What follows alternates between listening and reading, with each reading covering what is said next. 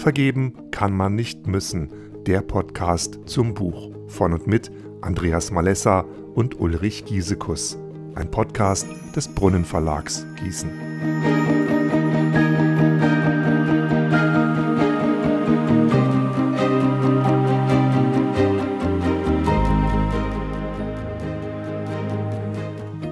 Herzlich willkommen, mein Name ist Stefan Loss. Vergeben kann man nicht müssen, so heißt ein Buch, das der Journalist Andreas Malessa gemeinsam mit dem Psychologen Ulrich Giesekus geschrieben hat. Und weil das Thema so spannend ist, gibt es diesen Podcast. Sie hören finale Folge Nummer 5. Wir haben über Schuld gesprochen über Schuldgefühle, über Vergebung und die Frage, ob man als glaubender Mensch unbedingt und immer vergeben muss. Und wenn ja, ob das alle Menschen betrifft oder ob es dann Ausnahmen gibt. Zum Nachhören hier in den anderen vier Folgen oder zum Nachlesen im Buch zum Podcast. Heute also das Finale. In der Vorbereitung dieser Reihe haben wir gemerkt, wie aktuell das Thema Vergebung ist. Stichwort Corona-Krise, Lockdown, Hate-Kommentare und, und, und.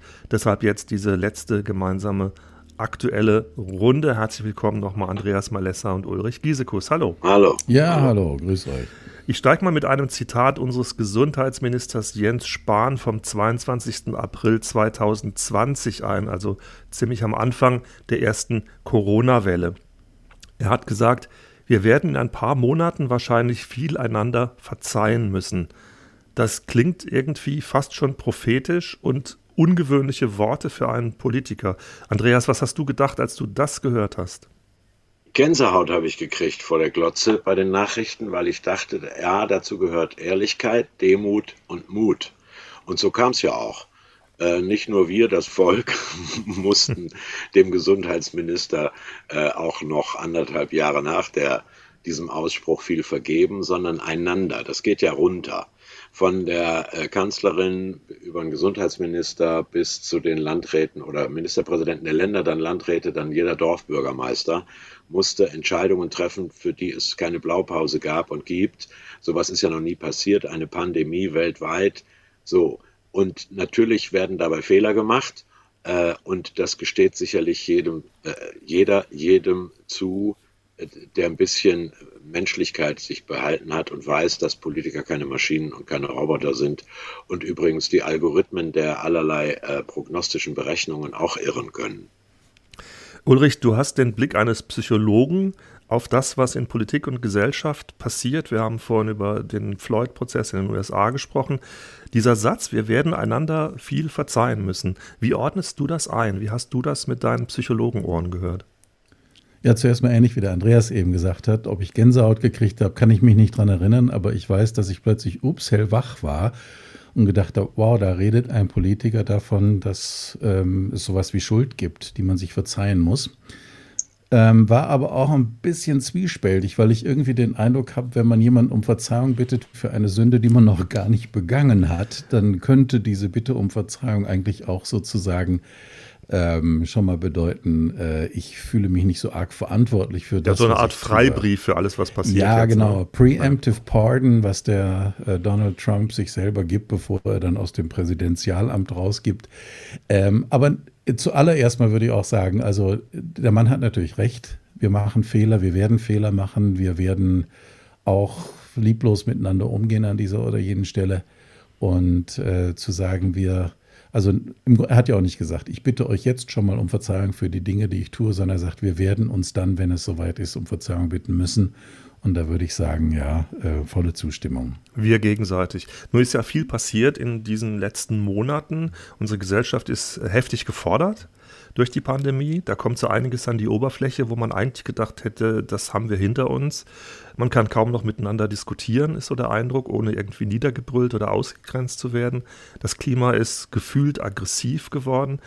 Andreas, du als Journalist, Theologe, du nimmst das wahr, was in der Gesellschaft passiert. Wie erklärst du dir das? Ist das so eine Art Panikreaktion auf irgendwas, was man nicht mehr im Griff hat?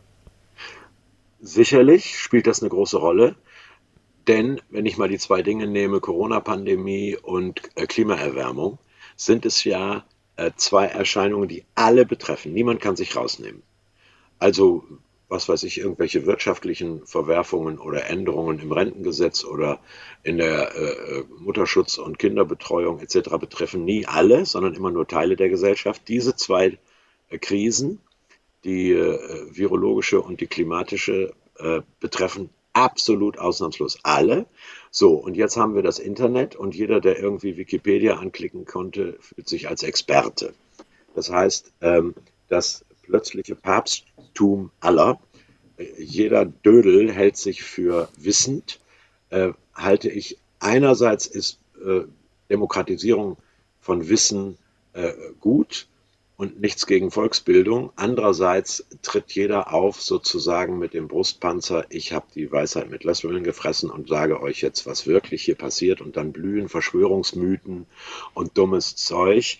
Äh, das ist zu beklagen, dass wir eine nicht mehr äh, qualitativ strukturierte öffentliche Kommunikation haben. Es schreiben im Internet äh, hochmögende Journalisten, die äh, jahrelang studiert haben, 20 Jahre Berufserfahrung bei Leitmedien von der New York Times, Washington Post bis Süddeutsche Zeitung und FAZ. Und daneben schreibt äh, mit Verlaub Karl Dödel, der zwischen 12 und Mittag dem irgendwas einfällt und beides steht nebeneinander als Blog im Internet und heißt Journalismus. Das ist definitiv zu beklagen. Das soll jetzt hier nicht elitär oder arrogant klingen. Aber dadurch haben wir zunächst mal eine vollkommene Asymmetrie der Expertenaussagen und jeder Einzelne muss entscheiden, wem vertraue ich, wen halte ich für seriös, qualifiziert, Fakten statt Fake News zu verbreiten. Ist das vielleicht, ich frage jetzt mal den Psychologen Uli, ähm, ist das vielleicht einfach ein Zeichen für Überforderung? Weil man hört ja immer wieder, jetzt auch durch, die, durch den Lockdown, durch die Corona-Pandemie, ähm, die Zahl der Menschen wird immer höher, die an Depressionen leiden, die mit der ganzen mhm. Situation nicht klarkommen. Ist das so eines der Zeichen dafür, dieses, man, man denkt ja immer, ja, der mündige Bürger, man informiert sich und ist dann klug und diskutiert. Das ist ja das, das Gegenteil von dem, was gerade passiert. Ja, und ich denke, ein ganz wesentlicher psychologischer Anteil in dieser ganzen Geschichte ist, dass sowohl die Corona-Pandemie als auch der Klimawandel ja Dinge sind, zum Beispiel, die ein individueller Mensch gar nicht kontrollieren kann und wo man keinen Einfluss, keinen individuellen äh, Einfluss, ich kann das nicht ändern alleine. Und diese Art von Hilflosigkeit ist, ist ja auch die Ursache für diese Depression. Also es gibt nicht umsonst psychologische Forscher, die die Depression als erlernte Hilflosigkeit beschreiben. Und das wissen wir auch aus Pandemien früherer Zeit. Ob die Pest im Mittelalter, die zu Hexenjagden führte, oder auch die anderen große Grippewellen und Pandemien, die zu Antisemitismusbewegungen und was auch immer geführt hat. Ähm, wenn man selber nichts ändern kann an einer Sache, dann ist es immer noch besser daran zu glauben, dass irgendjemand es ändern könnte. Und eine böse äh, Bill Gates-Verschwörung, die eigentlich nur impfen möchte und Corona und was auch immer, was diese Leute sich so herfantasieren, ist für manche Menschen einfacher zu ertragen als eine Situation, über die ich und auch niemand anderes Kontrolle hat. Also man, man, man vermisst diese kleinen, einfachen Wahrheiten, an denen man sich orientieren konnte, weil vieles einfach äh, unsicher geworden ist, weil man das nicht mehr im Griff hat. Aber dieses, die Idee, ich habe mein Leben im Griff, ist doch sowieso ähm, eigentlich äh, eine Sache, die du, wo du als Psycholo Psychologe sagen müsstest, keiner hat sein Leben im Griff, da kann jederzeit was passieren, oder? Jein. Also ich glaube, es gibt wirklich zwei Seiten auf dieser Skala. Die eine ist, jeder ist seines Glückes Schmied. Und das ist natürlich unbarmherzig, aber du kannst sowieso nichts dran ändern, ist noch viel schlimmer. Ähm, also von daher äh, psychologischer Fachausdruck, äh, externe, interne Kontrollüberzeugung zeigt sich sehr deutlich, dass diese beiden Extreme nicht besonders gesund sind, aber dass besonders eben diese externe Kontrollüberzeugung, ich selber kann gar nichts ändern an der Situation, unter der ich leide, dass diese externe Kontrollüberzeugung für Menschen tatsächlich sehr, sehr eng verbunden ist mit depressiven Gefühlen und mit zunehmender Depression, je länger ein solcher Zustand der Hilflosigkeit andauert. Naja, und da, wenn ich mich kurz einschalten darf, finde ich, haben Christinnen und Christen einen entscheidenden Vorteil. Mhm. Weil ehrlicherweise müssen wir immer sagen, im Griff habe ich mein Leben nicht. Und wenn ich es glaube zu haben, finde ich den Griff nicht. Also äh, stattdessen gibt es eine äh, Vorsicht, gefährliches Wort, aber ich sage es trotzdem, selige Gottergebenheit. Uh, sweet Surrender, sagen die Amis. Ich weiß mich getragen und gehalten in der Liebe Gottes, was auch immer geschieht. Als gesunder Mensch äh, wie ich äh, sagt sich das leicht, aber überzeugender klingt das von Leuten, die schweres Leid erleben oder schwer krank, chronisch krank sind etc., deren Gottergebenheit im allerbest verstandenen Sinne beeindruckt mich. Und, ja, und wenn ich dann noch glaube, dass Gott jemand ist, der mich liebt mm. und dass am Ende jemand alles in der Hand hat, mm. der mir wohlgesonnen ist, äh, ja, Andreas, was kann ich mir noch mehr, mehr wünschen? Ne? Ja, äh, so ist es. Ich habe mal eine schöne Szene erlebt im ICE der wieder mal so spät in den Kölner Hauptbahnhof einlief, bis der Zug, in den wir umsteigen sollten, an uns vorbeifuhr. Das Gleis war noch nicht frei. Es wurde frei durch das Abfahren unseres Zuges. Da fängt ein Businessmann hinter mir in der Schlange fürchterlich an zu schimpfen. Und eine Frau sagt zu ihm, vom Schimpfen werden wir nicht pünktlicher. Und daraufhin sagt er zu ihr, ihre Gottergebenheit möchte ich haben. Das war aber nicht gedacht, ernst gemeint, glaube ich, oder? Nein, natürlich. Aber da habe ich gedacht, ja, genau das. Ja. Und trotzdem, trotzdem müssen wir diese beiden Seiten sehen. Also in der Bibel steht auch, wir ernten das, was wir säen. Und natürlich gibt es doch sowas wie eine, also Gott ist ja auch nicht der Marionettenhalter, der jetzt unser Leben für uns gestaltet. Und was wir tun und was wir lassen, hat Folgen.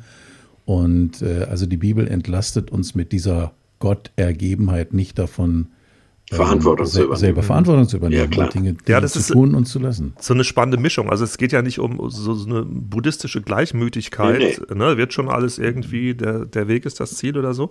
Und, und das ist ja so eine Mischung. Einerseits zu sagen, ja, es ist so, aber ich, äh, so wie es ist, also ich bin in einer Situation, wo ich eben definitiv nicht alles im Griff habe, wo auch viel Angst mit im Spiel ist.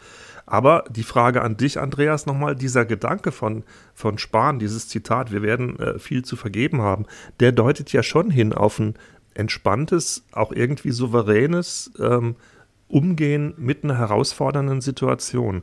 Ähm, siehst du das, nimmst du das wahr irgendwo in unserer Gesellschaft aktuell, dass sowas passiert? Ja. Oder passieren kann? Ja, nach wie vor halte ich, äh, wenn ich die äh, Umfragen recht lese und äh, die Zeitungsmeldungen der seriösen Medien, ist die Mehrheit der Deutschen von Besonnenheit und Vernunft beseelt und weiß ganz genau, wer möchte denn mit dem Gesundheitsminister tauschen in der Situation? Oder wer möchte denn an der Stelle vom Außenminister zu Herrn Putin fahren und mit ihm über seinen Schutz für Assad in Syrien und den Krieg gegen das eigene Volk verhandeln? Also äh, wir wollen doch dankbar sein für Leute, die diesen auf Deutsch gesagt Scheißjob machen. Äh, und deswegen sollte man ihr Gehalt verdoppeln und die andere Hälfte Schmerzensgeld nennen.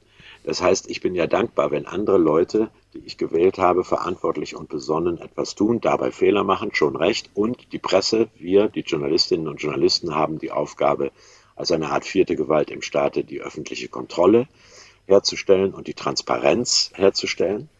Aber äh, im Großen und Ganzen, bei all den auflistbaren Fehlern, die passiert sind in der Bewältigung zum Beispiel der Pandemie und die noch passieren werden im Bremsen der CO2-Vergiftung unserer Atmosphäre, äh, freue ich mich darüber, dass mehrheitlich besonnene und vernünftige Leute da sind. Ja, aber genau diese Wahrnehmung setzt ja voraus, dass du so ein Urvertrauen hast, dass die Menschen in der Regierung es schon gut meinen und da zeigt sich ja auch, dass, ich sage mal, besonders in den Kulturen oder in den Milieus, in denen die Regierung über vier, fünf, sechs Generationen hinweg wahrgenommen wurde als gegen die Menschen, mhm. ähm, dass die große Probleme damit haben, auch äh, zu vertrauen. Und ich denke, diese Geschichte, die zeigt sich dann ja auch sehr deutlich. Also in meinem Umfeld höre ich auch oft, ja, wissen Sie, wir jammern ja wirklich auf hohem Niveau. Uns geht es eigentlich gut und ich bin dankbar dafür. Aber von den Leuten, die sich sowieso, ich sag mal, am Rande der Gesellschaft wiederfinden, die bestätigen sich jetzt natürlich das, was sie früher auch geglaubt haben, nämlich dass sowieso, dass sie, ähm, dass das auf ihrem Rücken alles ausgetragen wird und dass sie die Blöden sind, auf denen, die dann am Ende die, die ganzen Lasten tragen. Also man ja. kann sich beide Seiten bestätigen. Richtig, und es kommt noch hinzu, alle möchten Opfer sein. Nichts ist so warm und hell wie oben auf dem Scheiterhaufen. Und deswegen äh, ja, äh, es gibt ja auch so etwas wie einen Kampf um die Aufmerksamkeitsökonomie. Ich ja. weiß nicht, wer es gesagt hat, das war noch vor Erfindung von Google. Ähm, es wird eine Zeit kommen, in der Aufmerksamkeit wertvoller ist als Geld. So, wenn ich manche Influencerinnen betrachte auf YouTube, dann denke ich, ja, stimmt, die verdienen noch Geld damit, aber jeder versucht irgendwie eine Fanbase und Follower und Abonnenten äh, zu kriegen. Und beim Kampf um die Aufmerksamkeit sind die schrillen Töne natürlich immer die erfolgreichsten. Deswegen werden äh, Schlagzeilen und boulevardartige Behauptungen rausposaunt und hm, das ist nun mal leider so. So ist, so funktioniert der Mensch leider.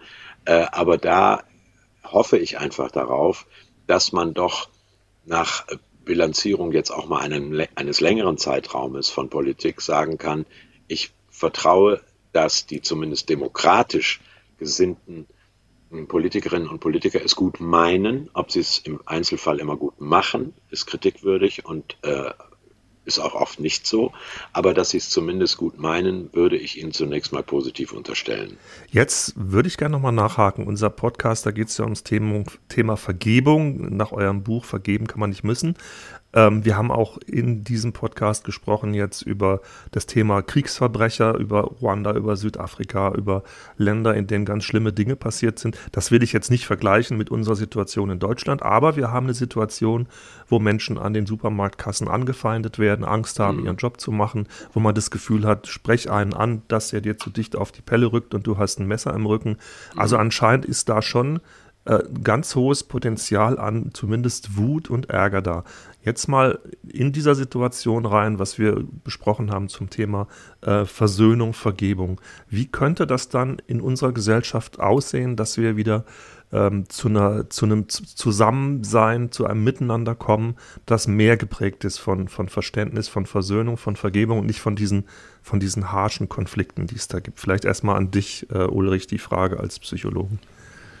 Ja, jetzt ist meine Antwort vielleicht tatsächlich eher religiös vom Glauben her. Also in der Bibel gibt es ein wunderbares Wort, was wir leider mit Buße übersetzen, Metanoia. Und diese Kurskorrektur oder Richtungswechsel, ich glaube schon, dass die nötig und möglich ist. Und die passiert auch dann, wenn Leute wahrnehmen, dass sie wieder gemeinsame Ziele haben, dass sie ähm, vielleicht auf unterschiedlichen Ecken des Baugerüstes, aber immer doch am gleichen Haus bauen und dass wir so ein Gefühl für Solidarität in unserer Gesellschaft, dass es den Reichen nicht gut geht, wenn es den Armen schlechter geht oder so. Also ich glaube, so ein gemeinsames Ziel, eine Neuorientierung ähm, wird wahrscheinlich eine gewisse Zeit lang brauchen. Im Moment sind wir so, so wahnsinnig fokussiert darauf, wo wir von weg wollen, wovor wir Angst haben. Und ich glaube, dass Zusammenhalt in einer Gesellschaft ganz viel mit gemeinsamen Zielen und mit sinnstiftenden Erfahrungen zu tun hat. Und ich, ich denke, das werden wir auch wieder hinkriegen. Und ich würde an der Stelle äh, erstens ganz unreligiös die Wutbürger und die allgemeinen Gereizten mal fragen, mach doch mal kurz vorher eine Kosten-Nutzen-Rechnung auf. Wer kann sich was dafür kaufen, dass du die Kassiererin jetzt anschreist oder dich hier zum Affen machst in der Öffentlichkeit wegen irgendwelchen Kinkerlitzchen? Ah ja, du hast dir Luft gemacht und das erleichtert dich. Mhm. Stehst aber auch vor vielen anderen Zuschauerinnen und Zuschauern als Blödmann da. Also äh, für alle gültig, ich persönlich sage da eiskalt Kosten-Nutzen-Rechnung. Wer hat was davon? Das andere, was, äh, da gehe ich mal ein. Ja, und den Nutzen kann man noch debattieren. Also ich, äh, ja, ja, haben ja nicht wirklich was davon, wenn sie. Nee, sie, äh, richtig, sie satten sich noch Widerspruch kühlen. auf.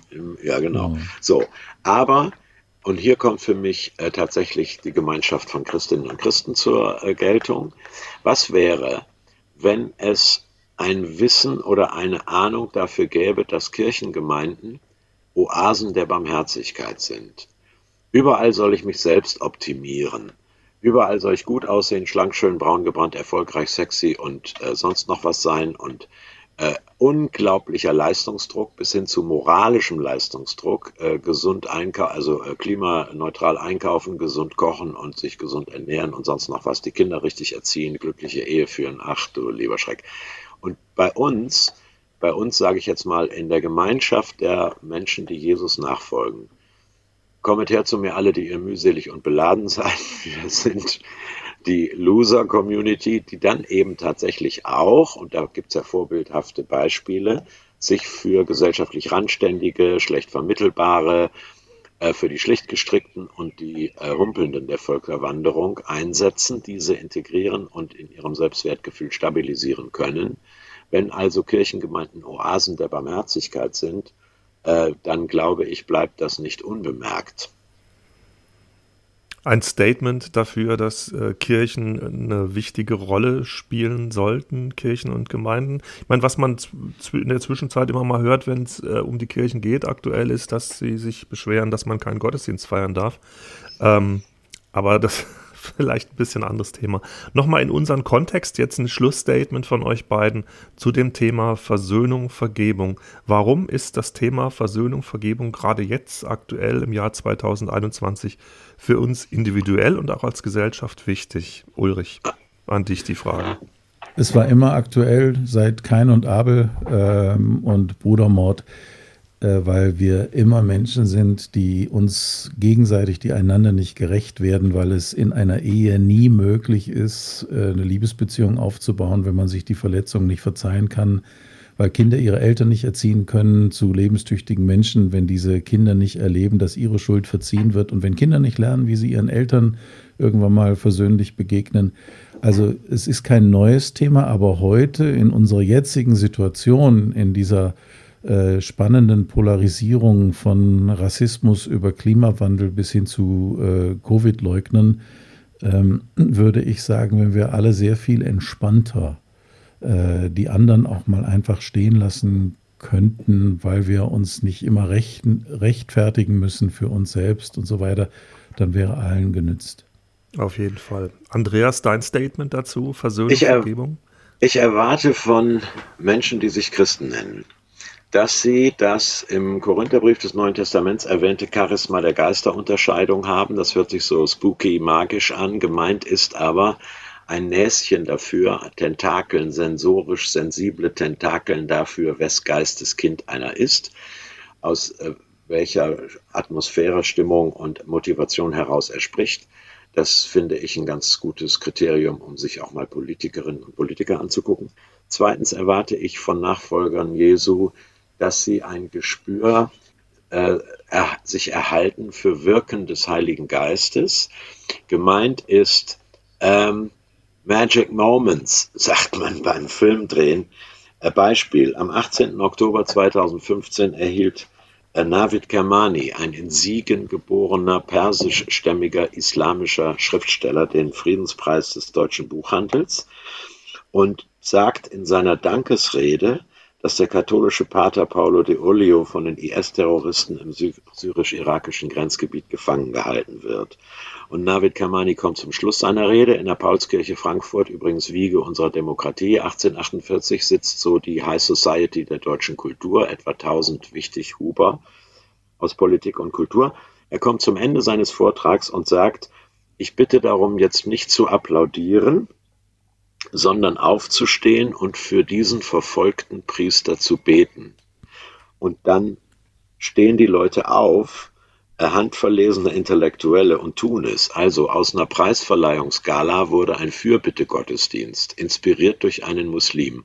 Da habe ich auch Gänsehaut bekommen vom Fernseher und habe gedacht, sind Christen in der Lage, dieses als einen wirklich göttlichen Moment zu verstehen und prophetische Augenblicke wahrzunehmen, was es für positive Zeichen, für menschenfreundliche Zeichen, für Wegmarkierungen der Humanisierung unserer Gesellschaft tatsächlich auch gibt. Nämlich immer dann, wenn die sogenannten Früchte des Heiligen Geistes aus dem Galaterbrief Kapitel 5, Liebe, Freude, Friede, Selbstdisziplin etc., äh, wenn die sichtbar werden. Und das passiert ja auch. Das ist ein schönes äh, Schlussstatement, das würde ich mal so gerne stehen lassen, weil das heißt auch mal auf das Positive zu sehen und das auch mal wirklich zu feiern und nicht immer nur auf das Negative zu fokussieren. Vielen Amen Dank. Amen dazu. Amen genau. dazu. Vielen Dank, Andreas. Vielen Dank, Ulrich, für euer Engagement. Danke für das Gespräch. Ich fand es extrem inspirierend und äh, danke, dass ihr hier mit dabei gewesen seid. Danke euch. Gerne. Sehr gerne. Vergeben kann man nicht müssen. Passend zu dem gleichnamigen Buch haben wir diesen Podcast auf die Beine gestellt. Wenn Sie das Ganze vertiefen wollen, empfehle ich Ihnen das Buch. Unseren Podcast können Sie gerne weiterempfehlen und natürlich ein Feedback hinterlassen. Schön, dass Sie uns sozusagen über die Schulter gehört haben. Ihnen alles Gute, Ihr Stefan Loss. Vergeben kann man nicht müssen. Das war der Podcast zum Buch von und mit Andreas Malessa und Ulrich Giesekus, eine Produktion des Brunnen Verlags in Gießen. Mehr Infos zu unserem Programm finden Sie im Internet brunnen-verlag.de.